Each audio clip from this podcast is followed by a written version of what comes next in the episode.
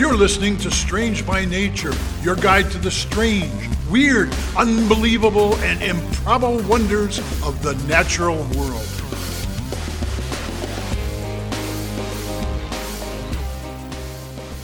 Hello, everyone. Thanks for being here today. I am Kirk Mona, and I am joined today by Rachel Ginza and Victoria Thompson. We are all professional naturalists who together have scoured the world for weird and wonderful wonders just to please your mammalian brain's desire for novelty. Isn't that nice? Let's do this. Hey everybody, welcome back. How we doing? Hi, good to see you. Doing pretty good. good. to be seen. Awesome. Well, I was thinking about I was thinking about last week, right? And I was talking about species that have evolved due to selection pressures from humans, right? Uh huh. I did, Mhm. that was a like a fun topic to read up on and just think more about. And if you search up that topic on the interwebs, uh, there is a specific example that comes up that I did not use last week, but I want to talk about it this week. Okay. And it's the samurai crab, also known as the crab. uh, Heikegani crab. I think And it will I become think this clear is on eventually. my list. Well, it become, it's going to become clear why I didn't talk about it. Uh, okay. In I just a haven't moment. heard of this crab before, by the way. Awesome. This sounds Well, vaguely familiar. I heard about this and saw, and, and I was like, oh, I th- okay. And I started reading up on this. Um, and I, as I was reading up, I was kind of going, boy, this sounds so familiar. Like, I swear I've learned all this before. Right. And that's not an Uh-huh. unusual feeling. Like, I read a lot. I have a pretty Yeah. extensive library of natural history books. I also watch documentaries and read research papers and go to educational seminars. Like, I'm a pretty voracious, lifelong learner.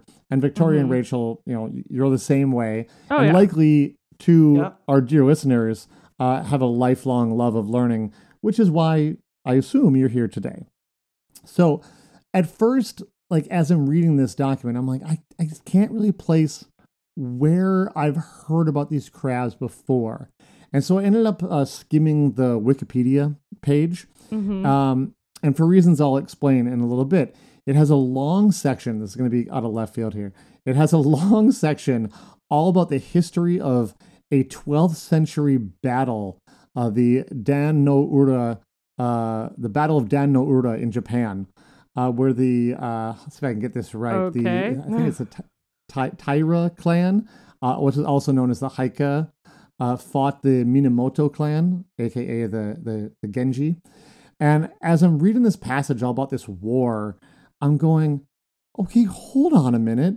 This all sounds like crazy familiar too. Like I absolutely know all about this. And I will say I'm well read, but I'm not like a really big student of like Japanese history in the 12th century. Right. like I, like why have I heard about this one specific battle in a 12th century civil war in Japan? Like wh- what is going? It's like a weird Yeah. deja vu kind of experience Okay. for me.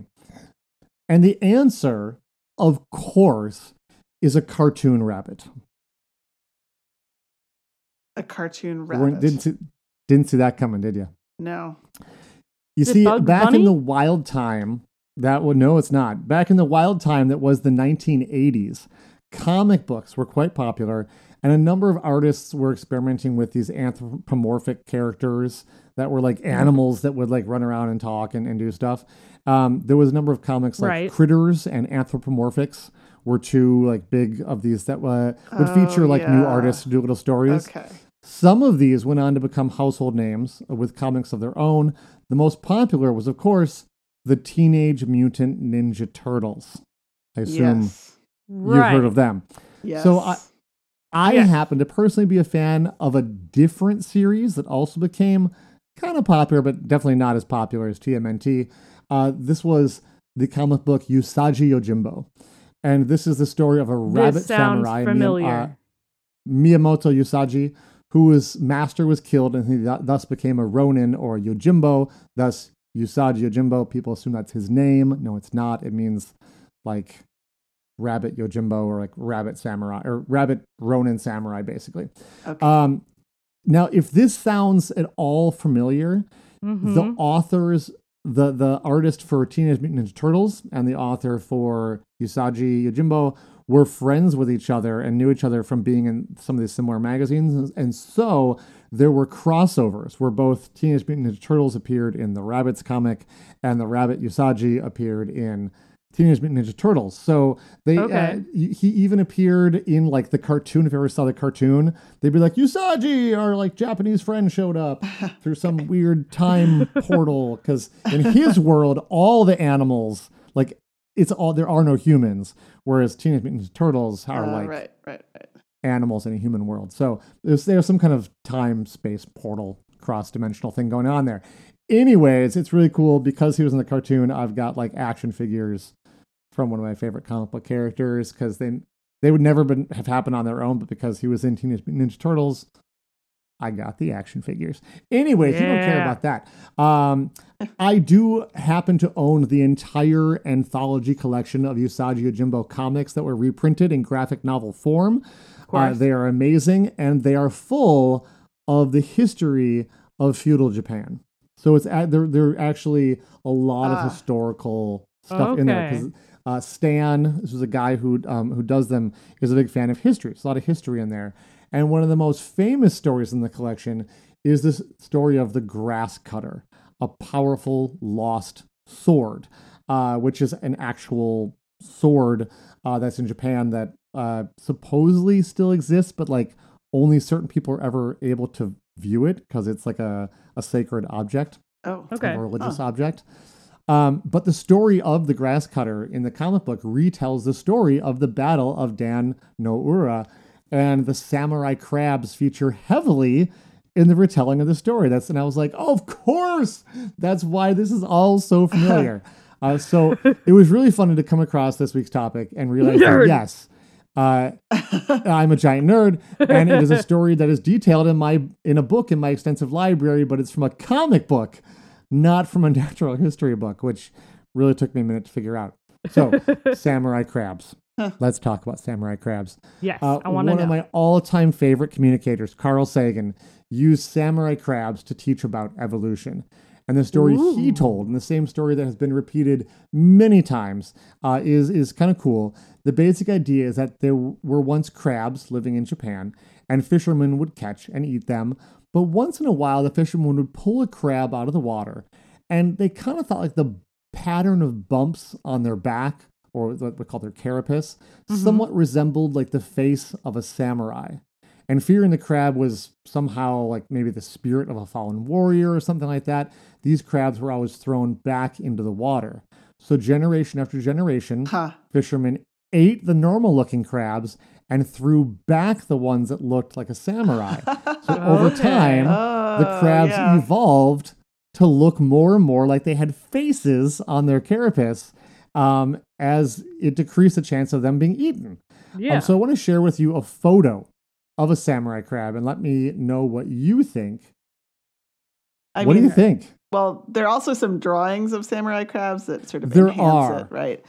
They Um, do, but Yeah, I mean, there's kind of of so that looks like a face. We're looking at the that looks like a face. It does look like a Uh-huh. face. There are sort of eyes that are kind of slanted toward the middle and bulgy What- out. Kirk. outie. it looks like a like any of okay, so it looks very similar to any like samurai esque mask. Like I think of Absolutely. like samurai jask, uh, Jack or whatever. Like Okay. any like like traditional Japanese type mask that you would see in like an art museum. if you picture like an angry faced samurai mask, Yeah, bingo, that's it, right? that's it. yeah, totally. It's so cool. Um, if you want to check this out, you look on our Instagram. Uh, Even we'll definitely looks have like it it up. I'll has put it like up on a- Facebook too. Oh my god. Yeah, it'll be on both. Yeah. But it looks like looks like it has like a It big has nose. eyes and a nose and an angry mouth. Yeah, it's Like, all with a there. big, I mean, like, it's cheeks. amazing.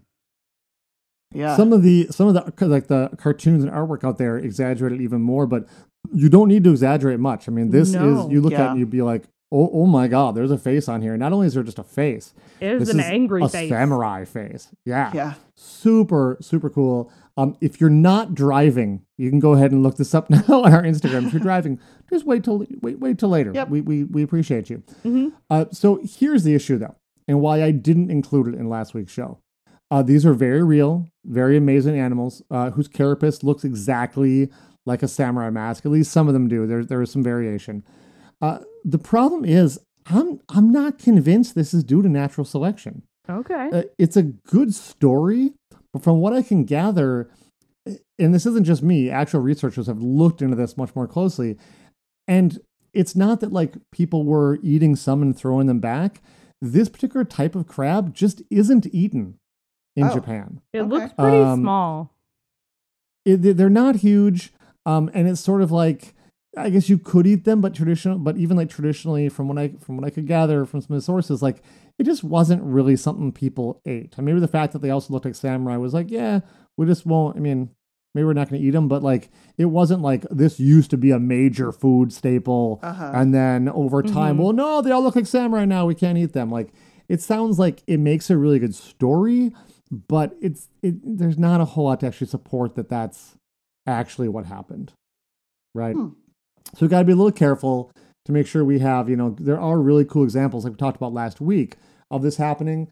I it's such a fun story, and uh, you know, my my best bud Carl uh, used it, but Hmm. uh, I, I I think it probably is maybe an example we shouldn't be using because it sounds like a lot of their their you know research that's looked into it is kind of gone. Yeah, no, that's probably not what happened. They just kind of happened to look like that, and our pareidolia or ability to recognize patterns in nature is like, oh, look, a face, which humans are really great at. So we love patterns. Jesus and a piece uh, of Jesus and a piece of toast, samurai and a crab. There you go. Or Mhm. when I was uh, in Texas, I was at the Laredo uh, uh, taco company get my tacos, and the woman running the the the press for the tortillas uh, took a tortilla out, and she's like, "Oh, oh!" and got all that, and we're like, "What? What?" And she holds it up, and there was a flaming skull emblazoned onto the tortilla. I love It was that. the most amazing. It was a skull, kind of like a three quarters view with flames licking off the back of it. It was That's Wow. so the most cool. badass tortilla. But you know what? It was it was just a tortilla, and it's Mhm. just our ability to recognize patterns. So um, a tortillas are not my painting. topic. It was a samurai crab. Yeah, I just I, I just wanted to introduce the world to samurai crabs. If you haven't heard of them, look them up. They're super cool. There's not like a whole other story with them. Uh, it's just they're really cool, and I wanted Mhm. to share them. Well, thanks. I had not Thanks, heard of them, and I I feel richer for the knowledge. You are great. Not the kind of richness you can make cash on, but you're richer. Yeah. Uh, we're gonna take a break, and uh, when we come back, Rachel, Your turn. Mhm. tag you're it. All right. Woo!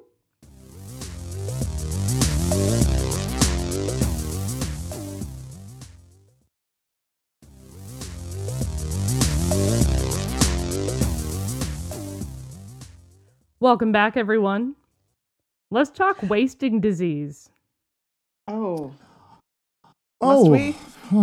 Yeah. I mean, you didn't save this one for the we're Valentine talking episode about last week. the deer No. chronic wasting disease. yes, we Is that what are. we're talking about. Okay. Yeah. Yay! Yay!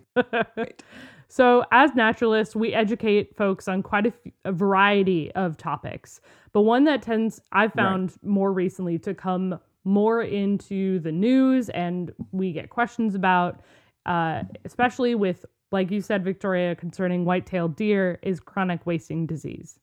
So, I wanted to talk a little bit about that and then share some news that might be helpful, hopeful.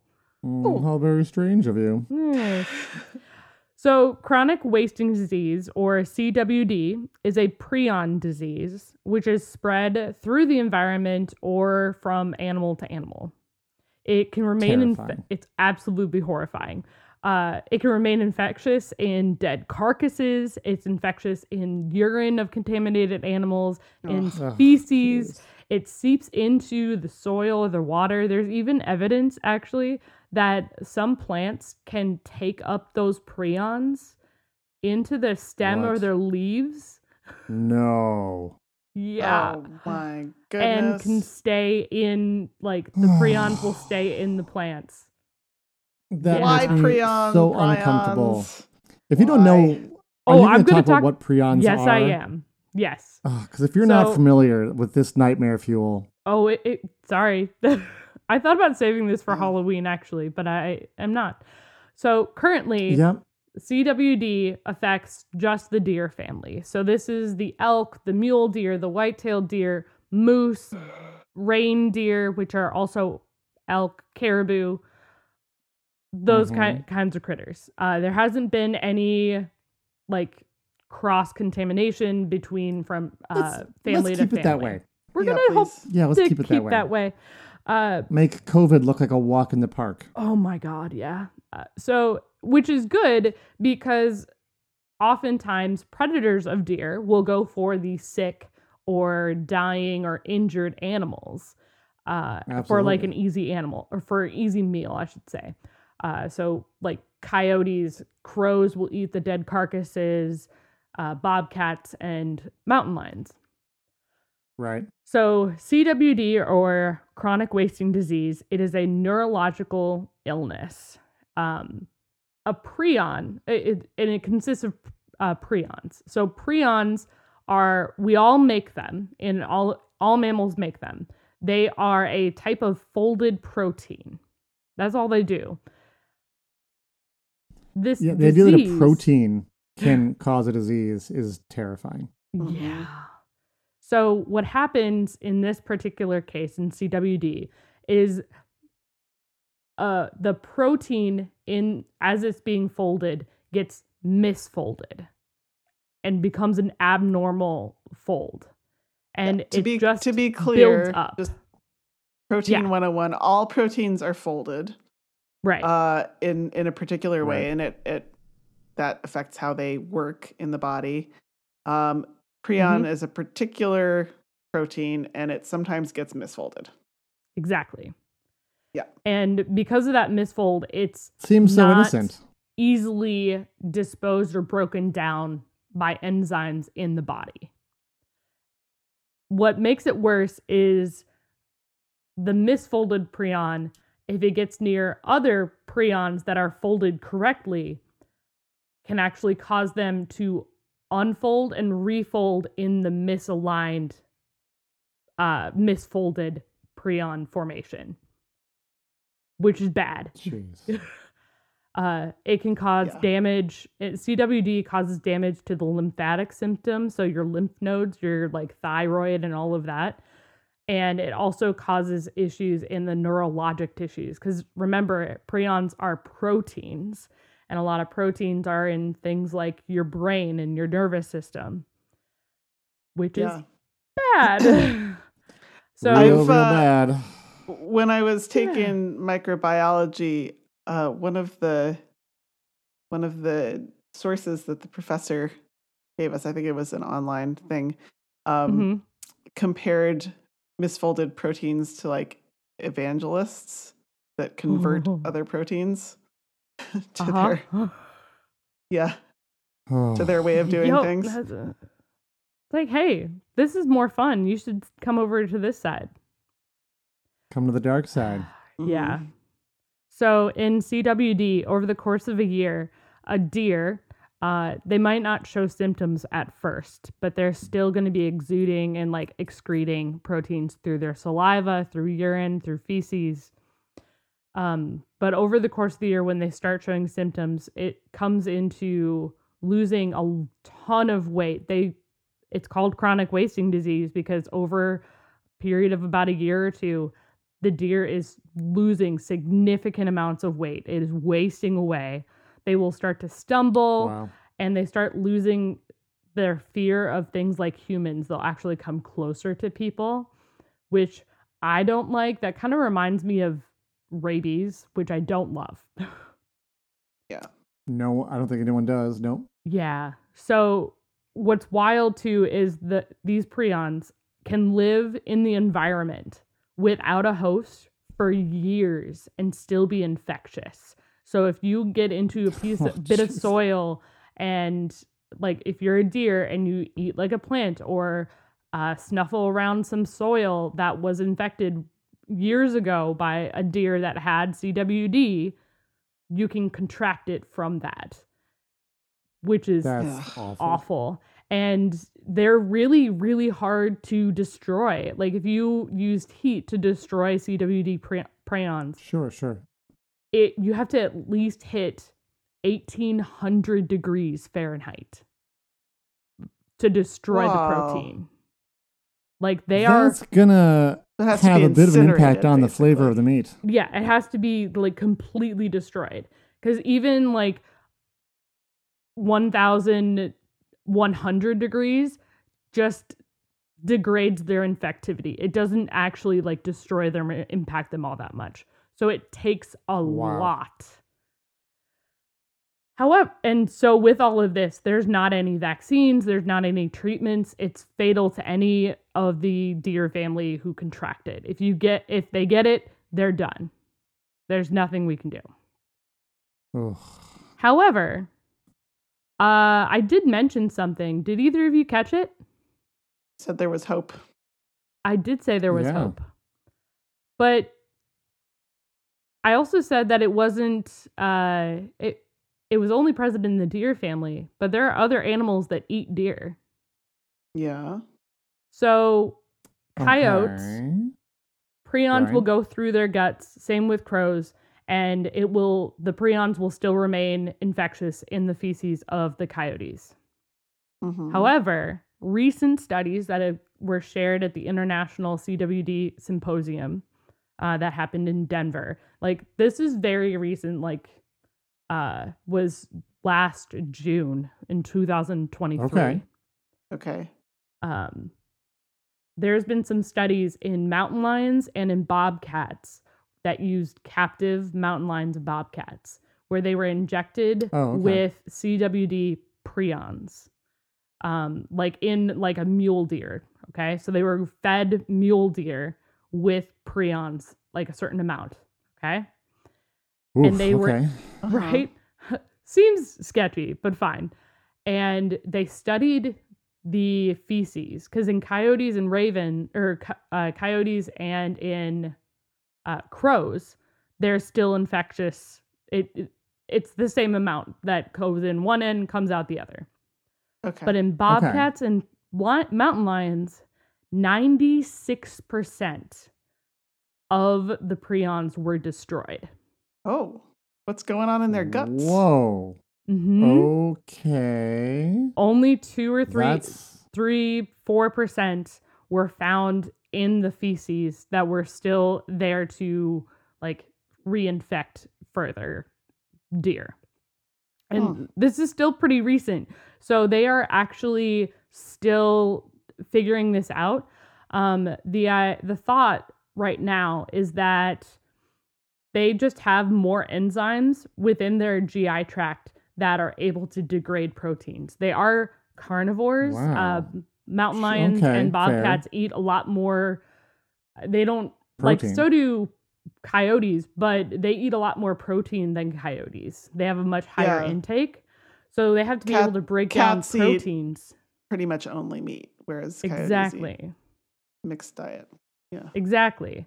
So, because of that, the microbiome, they're able to break down those proteins better, which allows Hmm. them to, one, take it out of the environment more and prevent it from becoming an environmental like source. that's good. That's good. But hopefully, by being able to study the enzymes and such in cats' guts, the mountain lions, and in bobcats, hopefully we'll be able to come up with something to help the Oh. deer in the future. That would be so. amazing. Yeah. Yeah. So, like I said, this is like breaking, more or less breaking news uh, that they are trying to figure out what exactly is causing the the ability to destroy the CWD proteins. Um, but it's it's still really cool that we're able to have that in the first place. Yeah. Yeah. So uh, my sources this week were the Deer Wow. Association, which covered the International CWD Symposium. Uh, it was an article called "The Guts of Predatory Cats Can De- Destroy CWD Prions." Uh, I also had the National Library of Medicine and the USGS and the CDC. So great. Awesome. Thanks, So- Rachel. Yeah, we're gonna take a quick break, and when we return, it'll be Victoria.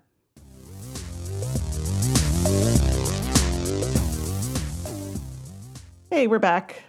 All right, here's a little quiz for you. How many Okay. how many continents are there? Seven. Right. So if you ask my kids, also, they say seven, Okay. right? You Yes. got Asia, Africa, I don't trust you. I'm Asia, nervous Africa, now. North America, South America, Europe, Australia, and Antarctica. Uh huh. Right? But are you Right? missing one? Seven. Are you missing one, Victoria? Oh, we'll get there, Kirk. No spoilers. Uh, I Oh, feel God. like I feel like we read the same article. Okay. Okay. I'm nervous. Okay. Wait, But first- there's but first, right? what is a continent? what is a continent? right. okay. If you What do you ask call yourself, Europe and Asia right, different continents? Right. So if you Mm. ask yourself this question, it's easy to pretty quickly get into trouble because it's very hard to pin down what exactly we mean when we say a continent. It is a large little area of the Earth's surface. Yeah, oh, it's oh, this episode is all about the boxes. oh god. Um, it's separated in some way from other large pieces. Yeah, so Europe being a separate continent is pretty Mm, Mm. much geographically nonsense. It's it's it's Right. culture really. It's convention and culture. Absolutely. Absolutely. Right. Um yeah. So Eurasia is really a continent, but actually Eurasia and Africa are also one contiguous landmass. Afro-Eurasia. Okay. Yeah, and North and South America also are contiguous. Mm-hmm. mhm. So, four continents? Uh, geographically, yes. I Uh, mean, basically, what we're talking about here is a cultural construct. And uh, depending on what part of the world you're in, there's actually different teaching about how many continents there are. So, Oh, here I'm in sure. Oh, North America, we learn seven. In Russia, uh, not too surprisingly, they learn six because they count Eurasia as one continent because that way Right. Russia is not divided up over two separate continents. that makes sense. and in other parts of Europe, it's also six, uh, but it's a separate Euro- Europe and Asia, but they have the the Americas as one continent. Does anyone count uh like the India subcontinent as being its own continent? Hmm. I know it's not that I, very- not that I read, but it's possible. mean, I know ba- it's on its just own on, like, little plate. Based on tect- plate tectonics. Yeah, it's on its own plate. yeah, I was wondering if that's where it's kind of getting to be like, well, it's its own, it's own, it's doing its own thing. okay. You know, it's a piece of land doing its own thing. Well, you bring up plate tectonics. Let's talk about geology. Okay, oh, so okay. if you ever take an introductory geology class, one of the first things you learn is that the crust of the Earth comes in two main varieties. We got Mm-hmm. the oceanic crust and we got the continental crust. Mm-hmm. Hmm, Um, okay. And Which is truly revolutionary because we didn't know about this until like a hundred years ago. yeah, and it wasn't settled science until 50 years ago. Oh, so That's cool. wild. Yeah. Uh, anyway, oceanic crust is relatively thin and dense. It's mostly made Mhm. of basalt and some similar rocks. And continental crust is much thicker and is mostly, I say mostly, mm, the a big a big chunk of it is granite and similar rocks, which are less dense. Gotcha. And so Okay. continental crust sort of floats, if you will, on top of the Earth's mantle. And so, due to the thickness and it's kind of floating higher because it being less dense, continental crust sticks up out of the ocean, creating the Earth's land. So, by this measure, you could then geologically figure out the number of continents by counting the number of separate parcels of continental crust. Yeah, makes Right. sense. Uh, well, and as Kirk alluded to, the reason I am talking about this this week is that there was something in the news recently. Scientists have recently finished mapping a continent whose existence existence was not even conceptualized until 1995. What? Yes, Hey, I'm older yeah. than this continent. you're older than this Hey, continent. congratulations. This is the continent of Zealandia. Yeah, What? Zealandia. Yeah, uh, z- All right. Zeal- Zealandia, not Zoolandia. Oh. Uh, so if you Yeah, that- haven't, if That's you haven't, Zoolander's continent. no, If you haven't heard of it yet, you might be able to guess from the name that it includes New Zealand. Uh, but you say New Zealand is mostly surrounded by water. yes. Yeah. Fair. The islands of New Zealand are only the tiny, sticky outy part of a huge mass of continental crust that is mostly hidden under the ocean, as it turns out. So the only other populated bits of Zealandia are New Caledonia, which has about 270,000 people. And then there are the much smaller Norf- Norfolk Island and Lord Howe Island, uh, oh, okay. Yeah. at, with which have like maybe a few hundred people each. I forget exactly. And there are some other islands that are above sea level but don't have anybody living on them. But 94% of the continent is underwater, which is why no one knew it was there. Until But if very you test the, the rock, like on the seafloor, yes. it's continental rock, not seafloor yes. rock. And if you even map though even though it's rock on the seafloor, it's not seafloor rock. correct, correct. Oh, that Yeah. makes perfect sense. And if you map it, it's higher than uh, in elevation than But the water The line is just crust. higher, is too high to allow it to be visible. Okay. Correct. Yeah, and th- and there are other parts of continents that are underwater. Like, for example, the islands of uh, Great Britain and Ireland are part of the European continent, continental Mhm. crust, but They're not British connected. English to, Channel is yeah, yeah. because it's a little uh, deeper there, so it, it's Mhm. deep enough for the ocean to have flowed in. Do you know, like, when ocean levels were lower, like during ice ages and whatnot? I assume more of this would have been Yeah. above water, right? Yes. Okay. Yeah. Uh, and the Hmm. existence of Zealandia, as I mentioned, was first proposed in 1995, and it was by geologist Bruce Luyendyk. And as I mentioned, it wasn't until 2023 that the mapping of the continent was completed, because it's hard to map things underwater. Yep. Yeah. Fair. It is estimated to be nearly 5 million square kilometers, which is about almost 2 million square miles in area, which is more than half as big as Australia. And wow. more than twice as big as Greenland, which is the world's largest island. Dang. Yeah. So this Cool. is super cool. It's a new continent. Okay. But as we've often discussed on this show, it's all about putting trying to put nature into little boxes and we can run into a lot of problems. I haven't yet talked about microcontinents or continental fragments. Oh. So once you start getting into these, the definition of a continent Oh, geologically- now. Yeah. and also the specialness of Zealandia or any other continent starts to come into question. Is Zealandia a continent? Is it a microcontinent? What is it?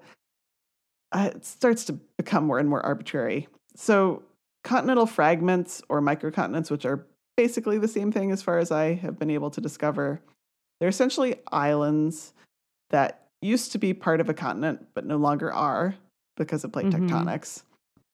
oh, Um, that's cool. Yeah, so the biggest microcontinent is Madagascar.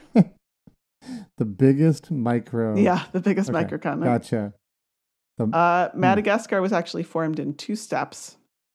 So it used to be part of the supercontinent Gondwana, which uh, was the one Mhm. where all the continents were smushed together uh, between about 600 and 100 million years ago.